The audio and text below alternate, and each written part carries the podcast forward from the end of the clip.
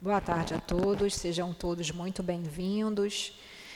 Que tenhamos todos uma, uma tarde de estudos muito proveitosa, muito abençoada. Hoje, o nosso companheiro Newton José teve um compromisso e não virá para acompanhar, para dar né, o estudo para vocês. E pediu que eu viesse. Né? Eu sei que a substituição não é justa, concordo plenamente com todos aí que estão pensando, né? Ah, Newton. O Newton é bem, bem melhor, meio mais experiente, né? já conhece há mais tempo, mas na falta dele, estamos aqui, nós, né, Luiz? Então, nós vamos iniciar primeiro com a leitura de um, um Evangelho, a página do Evangelho. Depois o Luiz vai fazer a prece e a gente continua. Nós acabamos, né? O Newton falou que tinha acabado o capítulo sobre as materializações e hoje se inicia o capítulo testemunho, na página 95 do livro Recordações da Mediunidade. Você pode ler para a gente, por favor, Luiz, Sim. o Evangelho?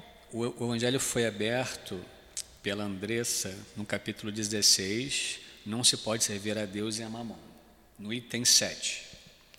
Ele fala da utilidade providencial da riqueza, provas da riqueza e da miséria.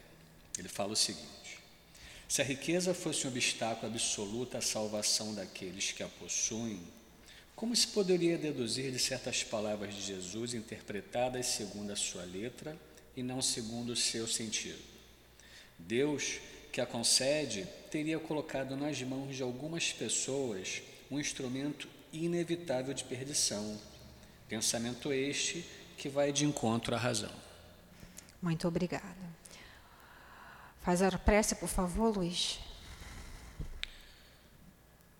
Senhor Jesus, estamos reunidos mais um dia no CIAP, nossa casa de amor, em torno do seu Evangelho, para estudarmos a doutrina dos Espíritos. Que os nossos pensamentos sejam balsamizados e elucidados para compreendermos as instruções que serão dadas aqui para nós. Que Eloar tenha a intuição dos bons espíritos aqui presentes para as suas prédicas. Pedimos ao Tivo Panfiro, diretor espiritual, de nossa casa, Allan Kardec, Leon Denis, Eurípides Barçanufo, a intuição, a intuição e os bons pensamentos para o estudo. E assim, agradecidos, Acima de tudo, pedimos a Deus, o nosso Pai, autorização, permissão para iniciarmos os estudos nessa tarde de hoje. Que assim seja. Graças a Deus e que seja em nome do amor que possamos dar por iniciado o nosso estudo, pedindo também a nossa querida amada irmã Ivone do Amaral Pereira e ao nosso amado também professor José Jorge que nos auxilie nesses estudos. Então, todos já sabem né, que esse livro Recordações da Mediunidade é um livro em que ela vai relatar. Pode entrar, minha querida, boa tarde, seja bem-vinda. Ela vai relatar é, acontecimentos né, que se deram ao longo de sua vida como médium e também até alguns recortes de sua vida particular que muito influenciaram na questão da mediunidade dela. Né. No Devassando o Invisível, a gente viu também muitas situações interessantes, e aqui é mesmo né, é, é, situações que os guias pediram que ela escrevesse, né, como ela relata na introdução também, que é muito bonita. E a gente tem aí os vários capítulos relatando né, as experiências dela para que nós pudéssemos hoje estar aqui né, aprendendo com ela. Aí nesse capítulo intitulado Testemunho, né, como toda a obra de Dona Ivone, para quem já está acostumado a ler, né, sempre tem uma citação ali, ou do livro dos Espíritos, ou do livro dos Médiuns, hoje é Céu e Inferno, para que a gente possa estar tá sempre anexado a essa história, ligando, apoiado na doutrina espírita, nas obras básicas. Lê para a gente, por favor. O capítulo é Testemunho, e esse trecho é do Céu e Inferno, segundo Allan Kardec, no capítulo 1, item 12. Ele fala o seguinte: Na morte violenta, as sensações não são precisamente as mesmas. Nenhuma desagregação inicial há começado previamente a separação do perispírito. A vida orgânica, em plena exuberância de força, é subitamente aniquilada.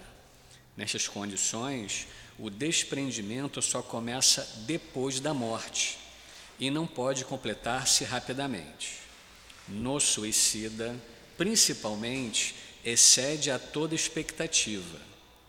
Presa ao corpo, todas as suas fibras, o perispírito faz repercutir na alma todas as sensações daquele com sofrimentos cruciantes. Muito bem, né? É, li para a gente também tem agora também do céu e inferno, só que agora é da segunda parte, né? Esse que ele leu foi da primeira parte, a primeira parte que fala da parte teórica, né? Das questões de céu, de inferno, essa questão, é, esse capítulo fala sobre a passagem, né? Que seria aí essa saída do espírito do corpo, né? O desencarne, né?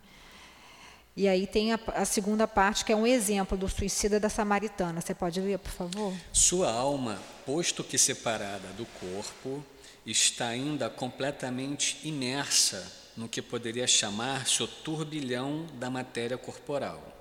Vivazes lhe são as ideias terrenas, a ponto de se acreditar encarnado. Muito interessante. Então, para quem tem o céu e o inferno em casa, é, é, interessante a gente pegar né, e ler esse item 12 aí todo, né, que está explicando bem como é que é essa questão das mortes violentas, né? E principalmente quando ocorre o suicídio, né? Porque o que, que acontece? Como a gente vê no caso bem da Dona Ivone, né, que vocês já viram que ela já passou por aquela fase, né, que ela teve aquele como se tivesse ficado em coma, né? Vocês já passaram por isso, já estudaram isso, né? E por quê? Quando ela fez 42 anos? Justamente porque na encarnação anterior, como Leila, né, ela se suicidou e restariam aí 42 anos para ela viver. Então é como se fosse uma bateria, né? Você tem uma bateria de celular que dura, por exemplo, 8 horas. Se você desliga ou faz alguma coisa que com duas horas só de uso, ainda tem aí de 8 para 2, 6 horas de uso. Mais ou menos assim, grosseiramente falando, aquela quantidade de energia, de fluido vital, no caso, né? Para que ela sobrevivesse. Como ela se suicidou, né? Então restaram aqueles 42 anos ali, que foi justamente que ela, como Dona Ivone do Amaral Pereira, nessa reencarnação, com 42 anos, ela teve aquela síncope, né, que não era catalepsia, não era também aquela Esqueci o nome agora, agora daqui a pouco eu vou me lembrar. E era como se estivesse num estado de coma, mas que também não era bem um estado de coma, né? Ela não se alimentava, ficava ali como se estivesse dormindo, mas não estava dormindo. Aí a gente vê que depois ela foi. Isso, muito obrigada, letargia. Não foi nenhum dos dois casos, embora tivesse algumas semelhanças, mas tinha muita diferença. E a gente, né, até, até pelo menos até o que, que eu sei das obras dela, não tem assim uma, uma explicação que, que os médicos tenham dado, tenham dado para ela. Né? Mas a gente se acredita, lendo as obras dela, que tenha sido mesmo esse choque, porque ela teria que viver aqueles 42 anos. Né? No livro Leila, fala que ela, teria que, que ela iria desencarnar com 42 anos por conta de um problema do coração. Né? Ela já tinha na encarnação anterior, como Leila, pulado lá, ser jogado do rio Tejo, ficou com o pulmão comprometido, mas também a questão do sentimento. Né? Por isso que o coração dela tinha problema. Então, a questão do sentimento, que ela ficou também com aquela mágoa por conta de tudo que havia acontecido. E aí, no Leila, no livro Leila, né, fala que o Charles, que era o mentor dela, né, o anjo guardião, que havia sido o pai dela em, em algumas encarnações anteriores, e inclusive nessa que ela foi a Leila, pediu que ela uma moratória para ela, né, porque aí a, partir daquele, daquela idade, né, se ela conseguisse sobreviver, como ela já vinha desenvolvendo um trabalho belíssimo na mediunidade, e mostrou a ela os rascunhos, que ela já tinha né, os rascunhos das obras que esses romances e outras obras que ela escreveu, porque ela tinha aquela questão da facilidade do desdobramento né, e os espíritos levavam ela para ver. Inclusive já tinha alguns escritos da, do livro Memória do Suicida que ela recebeu também assim aos poucos, né, a partir de 1926. Mas ela só veio a publicar realmente, né, a escrever é, é, mais assim continuadamente, né, a partir dessa data aí. E aí é concedida essa moratória, né, pelo plano espiritual. Inclusive esse irmão Teócrito lá do que coordena o Hospital Maria de Nazaré, está no livro Memória do Suicida também, que é estudado aqui todo domingo 8, a partir das 8 da manhã. E aí, o que, que acontece? Ela está nessa situação, é concedida essa moratória para que ela desse, e é justamente a partir daí que ela vai dar um salto né, evolutivo através desses inúmeros trabalhos. E aí ela vai começar a falar justamente desse, dessas questões aí. Lê para a gente, Luiz, por favor. Muitos dos nossos leitores, ou quase em geral os espíritas, supõem sejam os romances mediúnicos meros arranjos literários, ficções habilidosas para exposições doutrinárias. Alguns confessam mesmo não se darem ao trabalho de ler tal literatura, visto não se interessarem por obras fictícias. Não sentem nem mesmo a curiosidade, muito razoável, demonstrando pelo demonstrando zelo pela causa esposada, de observar a arte com que os romancistas espirituais tecem os seus enredos para apresentar a magnificência do bem, que tais livros tanto exaltam, alheios como se deixam estar, a relação dos fatos reais da vida de cada dia, que os mesmos livros expõem paralelamente com o ensinamento revelado pela doutrina dos espíritos. Tá bom. Vocês leem romance espírita? Você lê? Já leu? Não. Não gosta muito. Eu né? gosto, eu gosto muito ah, da do, do Pentateuco. Sim, esse é, é, o Pentateuco, né, para quem não sabe, é, são os cinco livros codificados por Allan Kardec. Sabe, livro dos Espíritos, livro dos Médios, Evangelho, Céu, Inferno e a Gênese. Obras póstumas é uma reunião de escritos, né, que Kardec deixou, foi publicado após a sua morte. Mas nem os da Dona Ivone você não lê? Passei agora a ler. Ah, ainda bem, tá liberado, né? Salvo pelo gongo. Tô brincando. E você, Luciana? Nem? Ah, não vou nem falar, né? E você, Andressa, já começou a ler algum romance de Dona Ivone? Ah, vocês, hein? Hum. Então, o que, que de mais importante ele está colocando aqui? A gente vai vendo, né? Como eu falei para vocês, inclusive os romances da Dona Ivone, né? A gente fala assim romance como gênero literário, né? Porque é, não é ficção, é realidade. Então, ela começa lá, no, embora ela, quando estava recebendo, ela não soubesse ali na hora, mas depois ela foi sabendo, né? Eu até acho que é para não atrapalhar de repente, né? Os nomes foram trocados. Por quê? Porque foram personagens importantes. E se desse algum nome, ou então alguma localidade exata, sabe como é que as pessoas são? Iam lá, e aí poderiam até ir em cima dos descendentes, né, ficar sediando, porque tem todo tipo de gente. Né? Então, para que fosse preservado, ela fez isso. Inclusive, no Memória de um Suicida, ela, né, a gente sabe que é o Camilo Castelo Branco, mas na época ela botou Camilo Cândido Botelho, para que não tivesse esse problema de, de virem cobrar, né, como aconteceu com Humberto, com Chico Xavier, com os livros psicografados pelo, depois que o Humberto de Campos, que foi um poeta muito famoso brasileiro, que a família processou o Chico por conta de direitos autorais. Mas depois a própria família se arrependeu e desistiu do processo. Mas a partir daí ele passou a assinar Irmão X. Mas em todos os. A gente tem que fazer uma distinção, né? O que, que é romance mediúnico? O que, que você acha que é romance mediúnico? É, é uma obra literária em que pega a doutrina como pano de fundo e é, conta uma história. É, na verdade, né, você colocou uma coisa que é o verdadeiro romance literário, mediúnico. Né? O romance mediúnico é um romance, né, uma história, você falou, que, na verdade, recebido por via mediúnica. Mas aí é que está o cuidado, como você falou. Um romance mediúnico sério, ele tem que ter como pano de fundo a doutrina espírita, base, como os da Dona Ivone, como a gente vê nos romances de Emmanuel, há dois mil anos, 50 anos depois, Paulo Estevão. Né? Então, esses são os verdadeiros romances mediúnicos, que contam histórias verdadeiras baseada na doutrina espírita. Porque senão, para a gente ficar lendo história por história, sem que aquilo traga nenhum conhecimento para a gente, né? Vai ser o quê? Não vou dizer perda de tempo, mas né, é, é, não vai acrescentar muita coisa para a gente, né? Como bem você falou.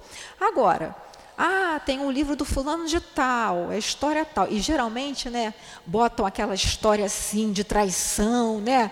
de cigano, de traição, de não sei o quê, e bota um título bem chamativo, uma letra garrafal vermelha.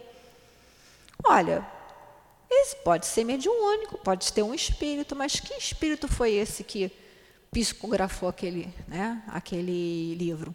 Porque, por exemplo, o espírito Charles, na época que a Dona Ivone psicografou, né, muitos não conheciam ainda, mas ela já conhecia de outras encarnações, e esse espírito também, por ter sido um médico, né, Dom Carlos Ramiro de Guzman, que foi o pai dela lá como Leila, ele é, prescrevia receituário mediúnico juntamente com o doutor Bezerra de Menezes, juntamente até com o próprio Roberto de Canaleiras, através da dona Ivone. Então já tinha né, esse background, já tinha esse histórico. Né? E o doutor Bezerra não precisa nem falar que todo mundo já conhece. Né? Então é isso. O importante, quando a gente for ler um romance, a gente atentar para esse detalhe. Por quê? Para a gente não cair em armadilha, porque muita coisa não é verdade. Ou às vezes até aquela história é da cabeça daquele espírito. Mas o que está trazendo de bom? Eu vou estar tá fazendo ligação mental com que tipo de espírito? E a gente às vezes lê um romance desses daí por aí, você vê que às vezes coisas que contrariam até a moral e os bons costumes, né? Querem falar alguma coisa, Andressa? Tem alguma pergunta, Andressa? Né? Então, a importância ali, como você está falando, né? paralelamente com o ensino revelado pela doutrina dos espíritos. Porque a cada momento, a cada ato, a cada situação, tem aquela explicação né, na doutrina espírita. Continue para a gente, por favor. O espírito Adolfo Bezerra de Menezes, em certa obra mediúnica a nós concedida, Dramas da Obsessão, classifica os romances espíritas de similares das, das parábolas messiânicas, visto serem eles extraídos da vida real do homem, enquanto as parábolas igualmente foram inspiradas ao Divino Mestre pela vida cotidiana dos galileus, dos judeus e de suas azáfamas diárias. Muito interessante, né? Essa parte aí que o doutor Bezerra fala, né? Nesse Dramas da Obsessão, ela tem dois, duas partes, né? A primeira é, é Leonel, né? Esqueci o nome agora. É, o personagem é Leonel, esqueci. Ah, Leonel e os judeus, primeiro do Dramas da Obsessão. E a outra, você lembra qual é o, outro com, o outro história? São duas histórias num livro só. A mais importante é essa, que conta a história do Leonel, que na Inquisição teve um comportamento assim muito violento com uma família de judeus, e essa família de judeus não o perdoou e perseguiu ele através das encarnações, que veio até levar ao fato dele suicidar, a filha dele mais velha se suicidar. E eram todos, depois a gente vai vendo, né, dando aqui um spoiler, né, você tá, vão ler Dramas da Obsessão? e aí, o que, que acontece? E ele vem até Aí a filha vem até desencarnar. Mais velha os outros estavam tentando suicídio também. E essa família era uma família que tinha uma relação de amizade com o pai da Dona Ivone. Né? Nesse Dramas da Obsessão também, doutor Bezerra de Menezes chama, pede ajuda ao Roberto de Canaleiros, que era esse grande amor da vida da Dona Ivone, para eles irem socorrer. Então foi realmente um caso verídico, aconteceu realmente. Só trocaram também o nome dele, né? Mas aí embaixo a Dona Ivone coloca lá o nome dele verdadeiro até, né? Mas é bem interessante, né? E essa comparação com as parábolas, o que, que você achou disso, Luiz? Você achou que é isso mesmo? Né? Ela compa ele comparou com as parábolas de Jesus, né? Se o senhor Bezerra de Menezes falou, eu concordo. Se o doutor Bezerra falou, você concorda? Concordo, né? Mas, ah, mas eu acho... Não é bem isso que a doutrina espírita ensina para mas, gente. É, mas, mas ah. é, em meu ponto de vista, eu acho que é, ele classificou muito Oi, bem né? um romance espírita, porque fala do nosso cotidiano, porém baseado em valores em atos morais. Exatamente. Que se desenrolam no nosso dia a dia. Exatamente, exatamente. E quando ele fala aí das parábolas né, de Jesus, Sim. como é que eram as parábolas de Jesus? Eram com elementos também, né, daquele grupo, né, daquele grupo ali. Elaine, nós estamos na parte, na página 96, tá? Página 96 ali em cima. Então, olha só que interessante, olha a responsabilidade dos autores espíritas, né? Porque não é uma coisa assim simples, não. Né? A Dona Ivone tinha essa, essa facilidade do desdobramento, né? Aqui ela já comentou, eu acho, se eu não me engano, a totalidade dos livros dela era, era nessa modalidade em que ela se desdobrava e o espírito levava ela para ver plasmava a história ali, levava ela para ver aquela situação e ela sentia cheiro, sentia toda aquela emoção. E aí, quando ela voltava para o corpo, ela escrevia. Né? Eu acho que o, o, do Emmanuel já era diferente, né? Do Emmanuel com o Chico, o Chico psicografou, né? Comentam que o do, quando o Chico estava recebendo aquele romance, o Paulo Estevão, que o vidente Chico teriam visto até que o Paulo de Tarso estava ali naquela, naquela, perto ali do Chico, né, para poder que ele tivesse esse para que ele contasse essa história, né? Quer falar alguma coisa, Luiz? É, nesse parágrafo, ela fala o seguinte: enquanto as parábolas realmente foram inspiradas ao Divino Mestre, ou seja, o romance é uma inspiração também. Com certeza. Inspiradas ao Divino Mestre, muito bem, porque ele via ali né, as coisas, os acontecimentos e tinha aquela inspiração divina né, de Deus para Jesus, assim como você falou, né, inspirado, porque a história realmente aconteceu. Né? Agora, por que contar essa ou aquela história? Né? Querem falar alguma coisa, Elaine? Luana, que senta aqui pertinho, Luana. Tá sem livro? Pega o livro da tua mãe. Quer não? E você, Luana, já leu algum romance espírita? Fala para sua mãe te dar um para você ler. Vou falar para ela. Você vai, é muito melhor do que esses livros por aí, né? É, vamos lá, continua, por favor. Engana-se. Engana-se, pois, quem julgar os referidos romances, os referidos romances, histórias ilusórias simples composições artístico-literárias para fins de propaganda doutrinária. Estamos autorizados a declarar, dada a nossa longa convivência com os mentores espirituais, que na grande maioria, pelo menos, se não na, na totalidade, nos romances mediúnicos existe a verdade de vidas humanas como fundamento, senão relatórios ligeiramente alterados a fim de não identificar completamente as personagens. No século XX. No capítulo. capítulo. Ah, desculpa. No 35. capítulo 35 da sua bela obra Depois da Morte, referindo-se às realizações concretas do além-túmulo, o grande Leon Denis usa desta significativa descrição. Leon Denis fala: Construções aéreas de cores brilhantes, desembores resplandecentes, Circos imensos onde se reúnem conselhos delegados do universo. Templos de vastas proporções, de onde se elevam acordes de uma harmonia divina, quadros variados, luminosos, reproduções de vidas humanas, vidas de fé e de sacrifício, apostolados dolorosos, dramas do infinito. Que lindo, né? Lindo, lindo. né? Que Como lindo. sempre, né? A poesia em Leon Denis. E esse capítulo é do livro Depois da Morte. Esse capítulo se chama Vida Superior, onde ele vai falar justamente como que, né, é um plano espiritual, né, superior, vamos dizer assim, né? Essas construções que a gente vê que é tudo o pensamento dos espíritos, né, aquele fluido espiritual. Fala. Pega o microfone, por favor. Sabe por quê? Pega o microfone, porque quando a gente está vendo em casa, né, Elaine, até eu assisto, a gente fica assim. liga, poder... liga, liga aí. Fala perto do microfone. Para a gente poder escrever um romance, tem que ter disciplina, né? Não. É o, é o doutrinário, moral. Muito e, bem. Lu, Lu, olha só, não, não é DEM, é MDE. MDE.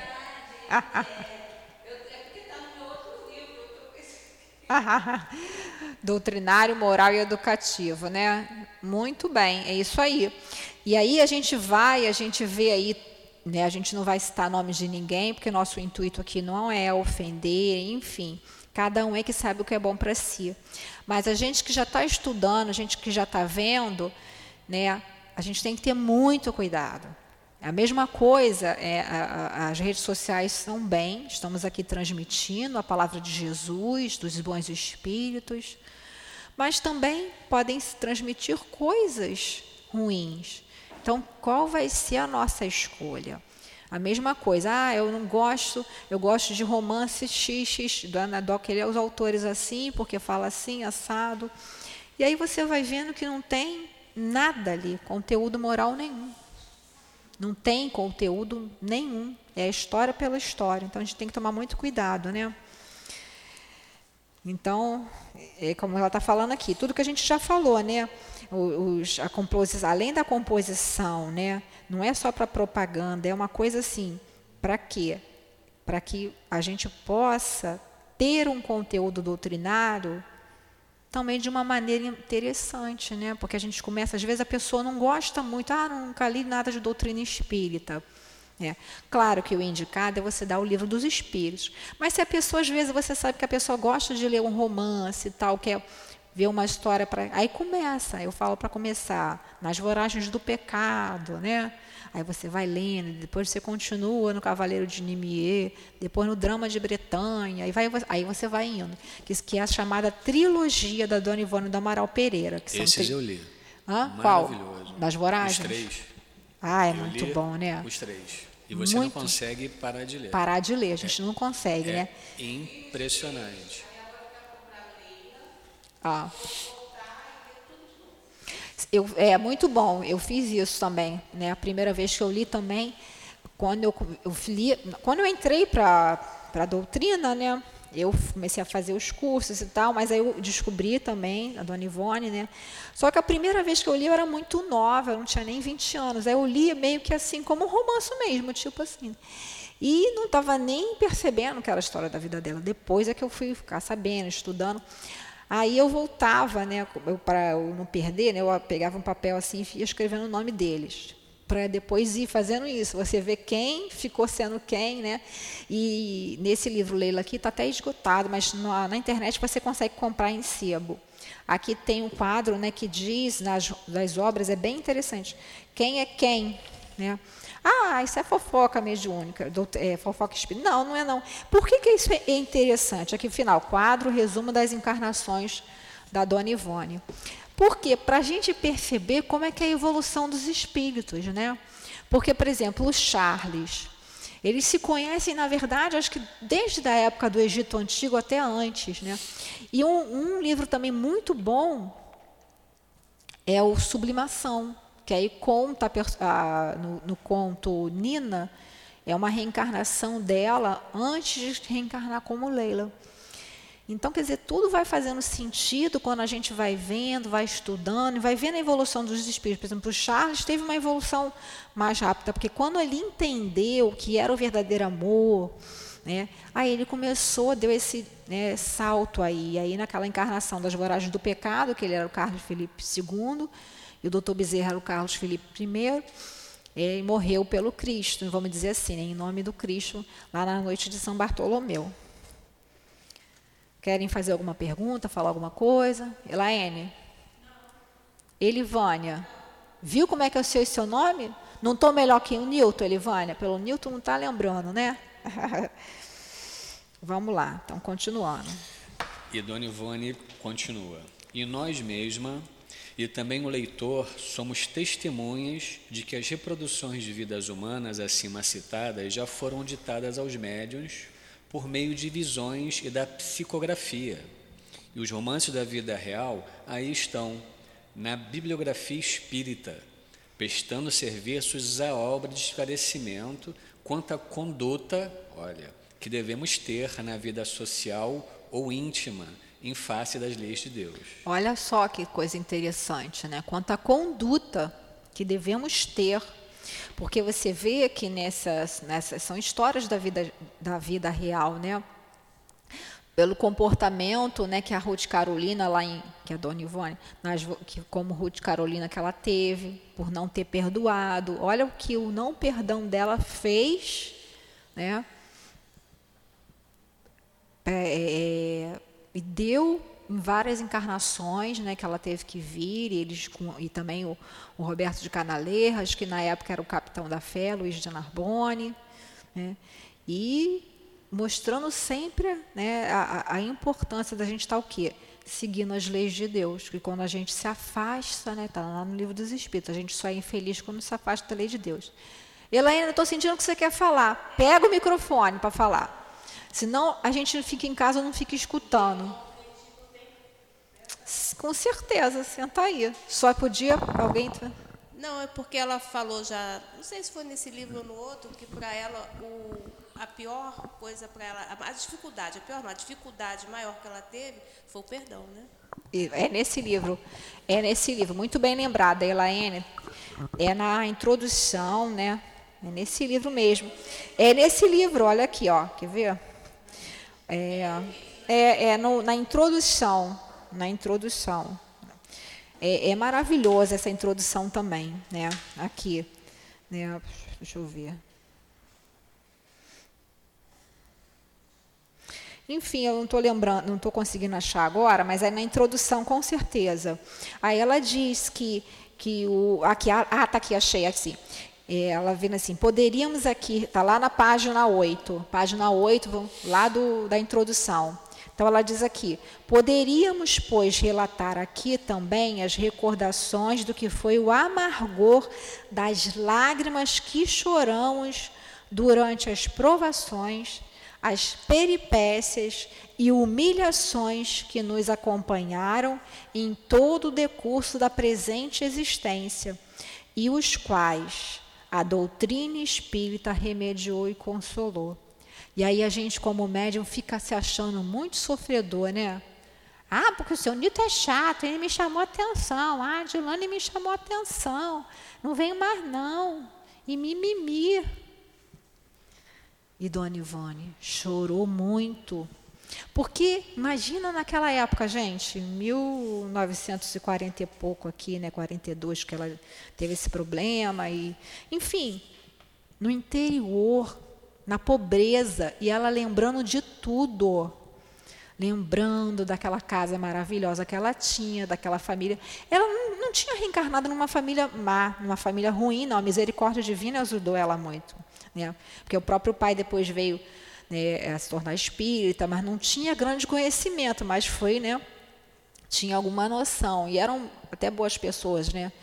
É, ajudar, ela aprendeu a lidar, ela conta naquele livro, não sei se, acho que é Devastação Invisível, né, que, ela, que foi estudado antes, que ela, os, o pai dela abrigava as pessoas na casa dela, lembram disso? Aí botava os mendigos para tomar banho, botava aquilo tudo, mandava ela e os irmãos pegarem a benção da, daquelas, daquelas pessoas, quer dizer, ensinava, ensinou respeito, ensinou muita coisa para ela. E mas como que ela sofreu, né? Depois que o pai desencarnou, a família desencarnou, ela ficou morando com um, morando com o outro. Ela não ganhava muito, ela era uma costureira muito pobre. Não era professora, né? Enfim. E aí colocando, né? Como lá no final ela coloca ali, né? É, encobrindo, pois, as personalidades que se tornaram pedra de escândalo para nossa expiação e olvidando seus atos para somente tratarmos da sublime tese espírita, é o testemunho do perdão que aqui deixamos, único testemunho ao demais que nos faltava apresentar, e o qual os nossos ascendentes espirituais de nós exigem no presente momento.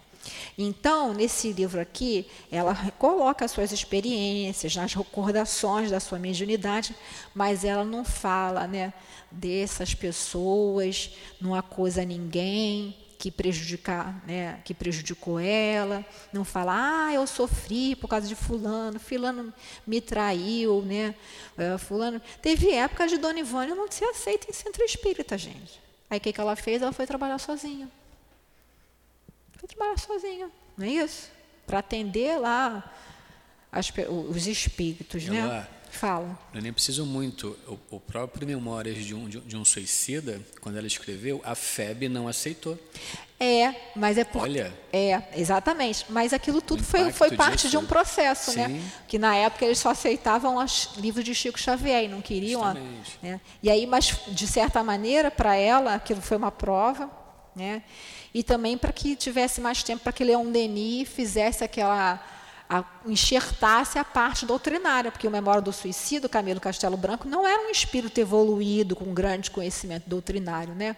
Ele foi passando as impressões dele em vários momentos, e aí veio Leon Denis e deu esse formato, né, colocando em cada situação ali o conhecimento da doutrina espírita, né? A gente é, percebe e, bem e isso. E hoje, quando nós lemos, né, agora aqui no, no século 21, a obra-prima literária que é esse livro. Maravilhoso. É impressionante. Né? O próprio Chico falou que Memória Sim. do Suicida Sim. é um livro aí para mais de, de centenas de anos, né? E realmente é, né? E aí tem gente que fala, ih, Deus me livre, não leio não, faz mal ler. Já ouvi muita gente falando isso, né? Não vou ler não, que... Mas, gente... É... Não é isso. Sabe o que, que é isso? É aquela velha história. Os inimigos da doutrina espírita estão dentro das casas espíritas. Falsos cristos e falsos profetas. Como já falei para vocês aqui em várias vezes, a gente já abordou isso aqui. Leon Denis. Pouco se sabe sobre Leon Denis. Quando se comenta em Leon Denis, até o seu próprio Centro Espírita Leon Denis, né? Se comenta assim, ah, Leon Denis seria se, se Allan Kardec não fosse, falisse, Leon Denis ia ali, continuar. Né? A gente vê, ah, não, a obra de Leon Denis é linda, maravilhosa, é uma obra poética, mas não se estuda. Eu estudei, eu tenho, fiz curso de depois da morte, fiz curso de problema. Pergunta se eu sei grande. Não sei, não, estou aprendendo aqui, estamos aqui todas aprendendo. Porque ali é a gente estudar, é a gente refletir. É a gente ler Leon Denis, a gente precisa ler, refletir sobre aquilo tudo aqui também, como no Dona Ivone, né? E a gente vê a beleza que é isso, né? A beleza que é. E, mesmo, e pode ler tranquilamente, gente. Né? Leia um pedacinho, às vezes se der sono, porque né, pode acontecer, aí depois lê mais um pouquinho, né? Ou então, melhor ainda, vim aqui para o centro estudar. Não é isso? Porque aí um ajuda o outro, um viu. É a gente dialogando, né? Com certeza, com certeza. Vamos lá? Querem falar alguma coisa? Perguntar? Tem pergunta aí? Ninguém gosta, está gostando, né, da gente. Né? importante é gostar de Dona Ivone. Vamos lá. Em O Céu e o Inferno de Allan Kardec, no relatório das comunicações das entidades sofredoras que o codificador analisou, encontraremos temas variados, levantados de ocorrências reais, que poderiam ser transportados para histórias educativas modelares, de sabor espírita, ao passo que o mesmo Denis, em outro livro de sua autoria, relata acontecimentos observados durante experiências espíritas realizadas sob controle científico rigoroso, que permitiriam farto cabedal para histórias e romances fundamentados em acontecimentos reais. Qualquer médium meticuloso e honesto que amasse os próprios desempenhos mediúnicos com verdadeiro desprendimento do seu convívio com as individualidades espirituais, colheria assuntos dignos de serem transportados para a boa literatura educativa, desde que se estribasse na verdade dos mesmos acontecimentos e não em fantasias do subconsciente. E quantas confissões e narrativas de espíritos sofredores durante as chamadas sessões práticas encerram dramas pungentes, muitas vezes impressionantes, cujos exemplos são excelentes para a reeducação das massas? Muito obrigado, Luiz. Então, como a gente já viu, o céu e inferno, na segunda parte, o céu e inferno está sendo estudado aqui. Quinta-feira, acho que é quinta-feira, né? Quinta-feira, 5, 10 9 horas, né? 9 é, de manhã, acho que é nove horas. Na segunda parte, é a parte do relato dos espíritos. Porque em todos esses estudos que Kardec fazia, né, depois que ele instituiu a sociedade, fundou lá o primeiro centro espírita, que é a Sociedade Espírita de Estudos Parisienses, ou Sociedade Espírita de Paris, eles recebiam comunicações mediúnicas, né? E aí ele escolheu algumas aí, claro, né, com aval dos espíritos e, e classificou, né? Então é isso que ela está falando, essas experiências reais dos espíritos e são bem interessantes, inclusive essa que é citada no caput, né, no início da, desse capítulo, que é a história do suicida da Samaritana. O que, que foi o suicídio da Samaritana? A Samaritana, como se fosse um hotel, né? Hoje em dia, é, se eu não me engano, se transformou numa loja de departamentos em Paris. E ele chegou lá, pediu um, um, um quarto que preparasse um banho para ele. Aí tá, ele foi. Daqui a pouco, como lá o, concierge, né, o recepcionista, vamos dizer assim, né? Ele não saía do quarto e tal, foi lá, bateu lá e não atendeu, e quando viu, estava na banheira, tinha cortado a garganta e estava tudo cheio de sangue, né? E como ele não tinha documento, não tinha nada, foi enterrado como se fosse assim, né? Desconhecido. E aí, na época, foi, ele foi invocado na sociedade, foi, foi claro para a mídia, né? Para os jornais, e foi evocado na Sociedade Espírita de Paris, e aí traz o sofrimento, fala do sofrimento dele, né? O guia do médium vai ajudar, e depois é feito algumas perguntas, né, que o, o Espírito São Luís fala, né? E aí o que, que ele fala aqui que é muito interessante, que eu marquei aqui, né? É, o espírito do suicida está ligado ao seu corpo até o termo da sua vida. A morte natural é o livramento da vida o suicida a rompe inteiramente, né? Então, assim, como que é sério essa questão do suicídio, né? Como que é, né? e é muito interessante a gente ler, ali tem as mensagens dos espíritos felizes, dos espíritos sofredores, dos espíritos endurecidos. E aí, né, a gente vê também nas sessões de, de aqui de desobsessão, né, de atendimento espiritual. Né? A gente não, tá, não comenta nada em particular, porque pertence ao trabalho e a gente também. Mas são exemplos para nós, espíritos sofredores durante as chamadas sessões práticas encerram dramas pungentes, muitas vezes impressionantes, cujos exemplos são excelentes para a reeducação das massas. Né? Então, quanta história a gente vê né, ali, interessante, no próprio no próprio atendimento aos suicidas aqui né, na casa, né, testemunhos assim que muito tristes, né, em sua maioria, e a gente vê como que às vezes por conta de um segundo impensado, o espírito se complica de uma maneira que não tinha necessidade de se complicar, porque tudo passa.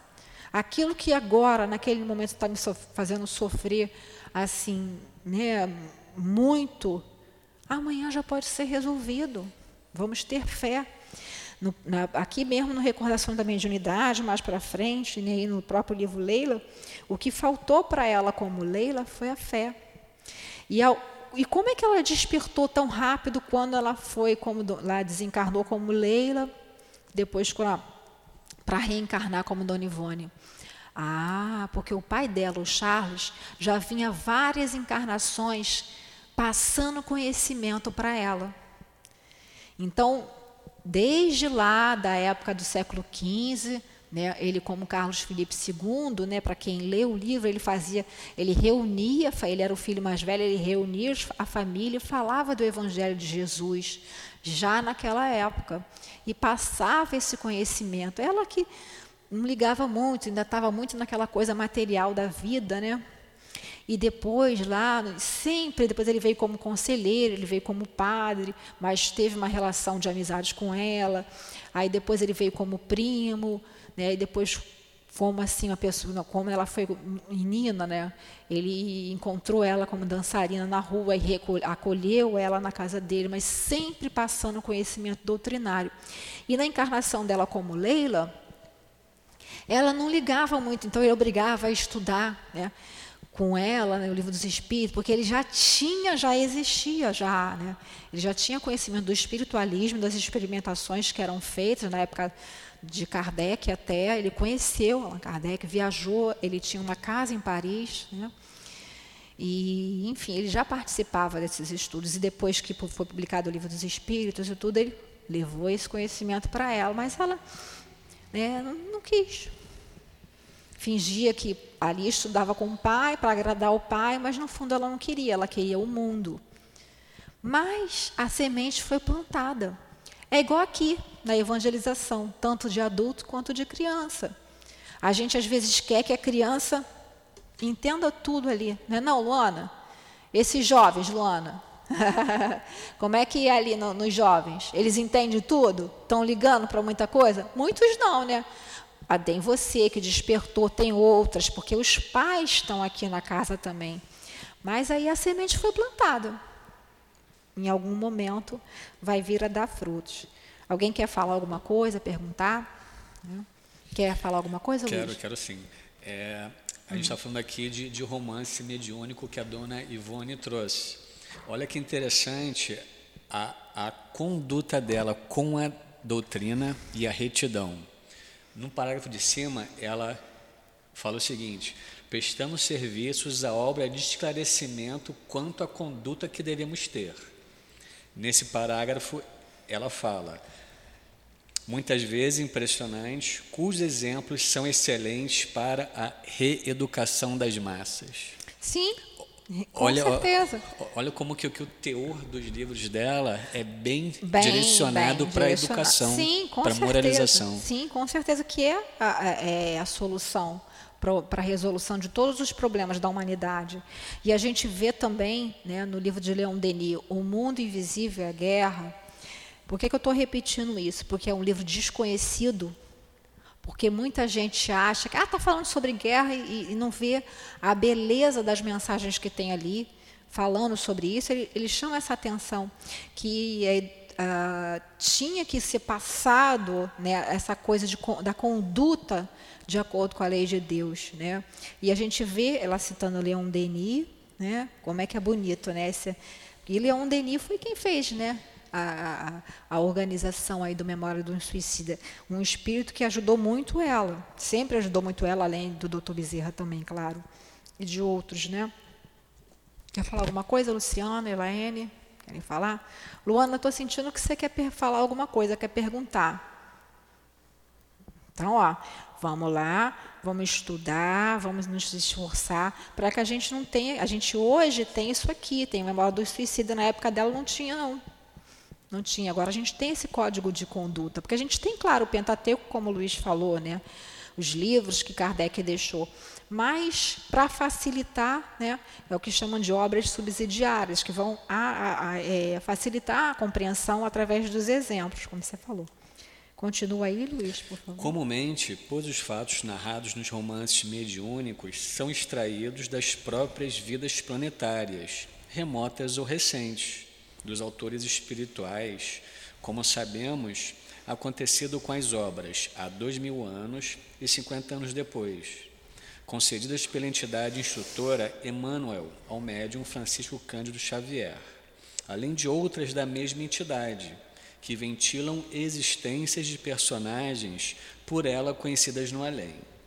De outras vezes, os fatos são extraídos da existência dos pupilos ou amigos espirituais dos autores da obra, como sucedido ao romance Amor e Ódio, ditado pelo espírito Charles, e dramas da obsessão, onde a entidade de Dr. Adolfo Bezerra de Menezes descreve as dramáticas peripécias de uma pequena falange de protegidos seus, encarnados e desencarnados, durante trabalhos que, como orientador espiritual de centros espíritas, realizou, ao passo que no volume Nas Voragens do Pecado, a nós também concedido mediunicamente, vemos a vida do seu autor espiritual, Charles, o Carlos Felipe II da mesma obra e de criaturas por ele muito amadas na época, ou seja, no século XVI.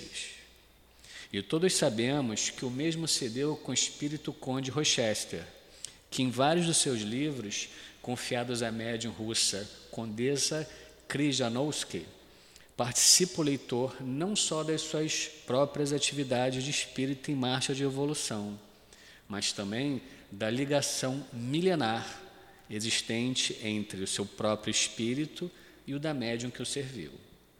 Também a entidade Padre Germano confia episódios de sua vida terrena à médium espanhola Amália Domingo Soler, confidências que resultaram num dos mais belos e encantadores livros que enriquecem a bibliografia espírita, Memórias do Padre Germano. Muito interessante, muita informação aqui, né?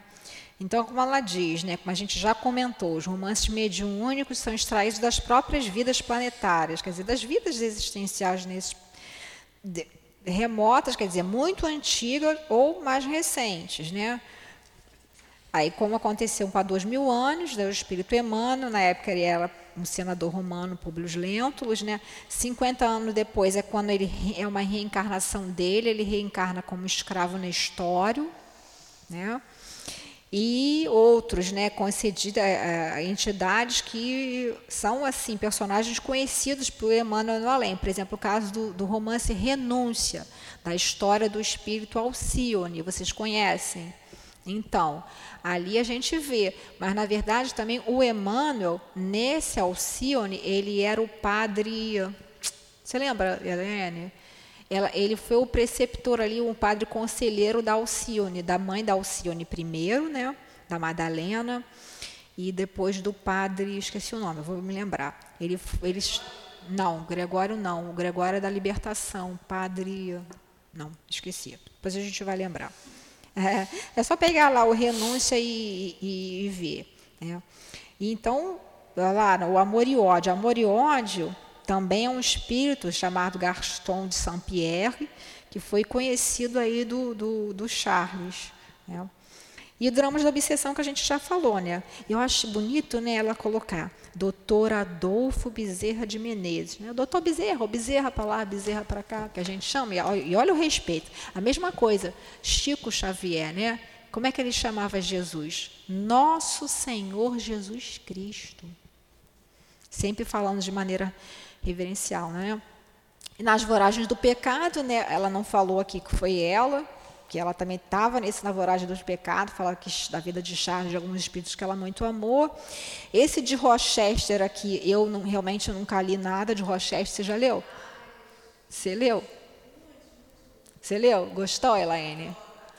Gosta muito de, dele? Eu não tive a oportunidade ainda de ler. É aquela história, a gente vai se encaminhando, né? Para algumas coisas assim, outras a gente não, não, não dá mais também. É, dizem que é muito bom. A Elaine está falando que é muito bom. Quer falar? É, então, o Padre Germano, eu estou doida para ler também, Memórias do Padre Germano. Dizem que é muito bom. Fale. Muito bom, né? Então, olha só a quantidade de romances mediúnicos sérios, bons, que estão aí para a gente ler e a gente não quer ler. E a gente quer ficar lendo um revistinha de fofoca, né?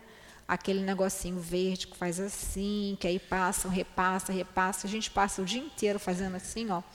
E outro dia, uma vez eu vi num, num documentário que até esse planejamento de você passar assim no celular, isso tem uma lógica que vai afetar o teu cérebro.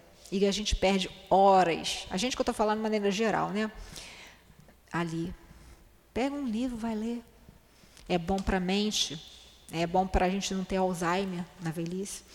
Então vamos acabar aqui nesse capítulo mesmo. Então, quer, quer falar alguma coisa, Luiz, sobre não. isso? Né? Alguém tem alguma dúvida até aqui? Né? Então a gente vai vendo da importância, né? Por que testemunho? Porque muitas dessas histórias são dela, né? E o quanto que ela sofreu, vocês imaginem ela estando ali, tendo aquelas lembranças, né? Sendo levada em desdobramento para ver a cena desenrolar e ver, nossa, fiz besteira. Já pensou? Caramba, olha só o que eu fiz, tipo isso, né? Quanta dor aquilo foi para ela. Era uma, uma aprovação, uma expiação e uma aprovação para ela também. Na época, ela já tinha outro entendimento, né? Que ela já estava madura, mas quando ela estava criança, ela reencarnou. Eu não lembro em qual livro que é, se é nesse Leila, não sei, o, a, a, preparação do perispírito dela foi diferente das pessoas comuns, para que é possibilitasse, né, na verdade, do perispírito não, da mente dela, né, para que eles fizeram alguma coisa que para que ela se lembrasse quando reencarnou, que a maioria de nós não, não se lembra, não lembra, né? Para que se lembrasse. Então, ela pequenininha, ela lembrava e ela dizia, né? Mãe, eu não quero esse vestido feio, quero aquele vestido assim, assim, assado. Descrevia o vestido todo. E ela reencarnou numa família do interior, lá de, né, de Minas, eu acho, se não me engano, né? Daqui do interior do, não, do Rio de Janeiro, né? Rio das Barra Flores. Mansa, Rio das, Barra Mansa. Ah, Barra Mansa, nas, da Rio das Flores, né? Quer dizer, pobre, pobre, aqueles vestidinhos de chita, devia de ser, né? Aí imagina falando, e a mãe dela com um monte de filho, o que, que acontecia, como ela relata naquelas entrevistas que já passaram para a gente, umas boas umas chineladas, porque, né? A mãe, com, não por causa da mãe, mas tanto é que certa, em certa época da vida dela, a mãe levou para a avó paterna tomar conta dela, que era uma avó que ela era muito boa, foi muito boa para ela, né? Então a gente vê aí como que esse espírito se expôs, se expõe para que a gente hoje tivesse esse material. E quantas né, de nós não procura saber, não se interessa no ler? Fica aí, relegado, né? Como que é bom, né? Alguém quer falar alguma coisa, perguntar? Não, né? Então vamos encerrar. Paramos aí, oh, oh, por favor, Andressa, nota é página 98, no segundo parágrafo, né? Todos esses luminares do mundo é, semana que vem ser que dia? Nem Dois, é. Então, no dia 2 de junho, a gente se encontra de novo, né? O Newton vai dar aula e eu vou ficar ouvindo. Ele falar que é muito bom, porque ele conheceu mais, né? Então, tem um conhecimento, uma experiência maior, né? Vou fazer a nossa prece, então.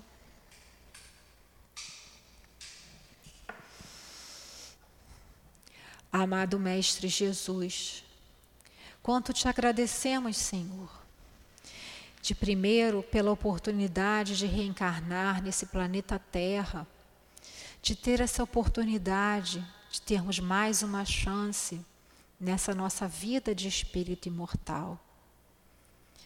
Agradecemos também ao nosso anjo guardião que nos trouxe até aqui nessa tarde seja fisicamente ou através das redes sociais, para que, em contato com essa espiritualidade amiga, possamos absorver essas vibrações de paz, de amor, e que através desses exemplos dessa nossa irmã, Ivone do Amaral Pereira, e de tantos outros companheiros também, nosso querido Emmanuel, que tiveram dificuldades e superaram, sofreram e choraram, mas chegaram no caminho, no teu caminho, Senhor Jesus.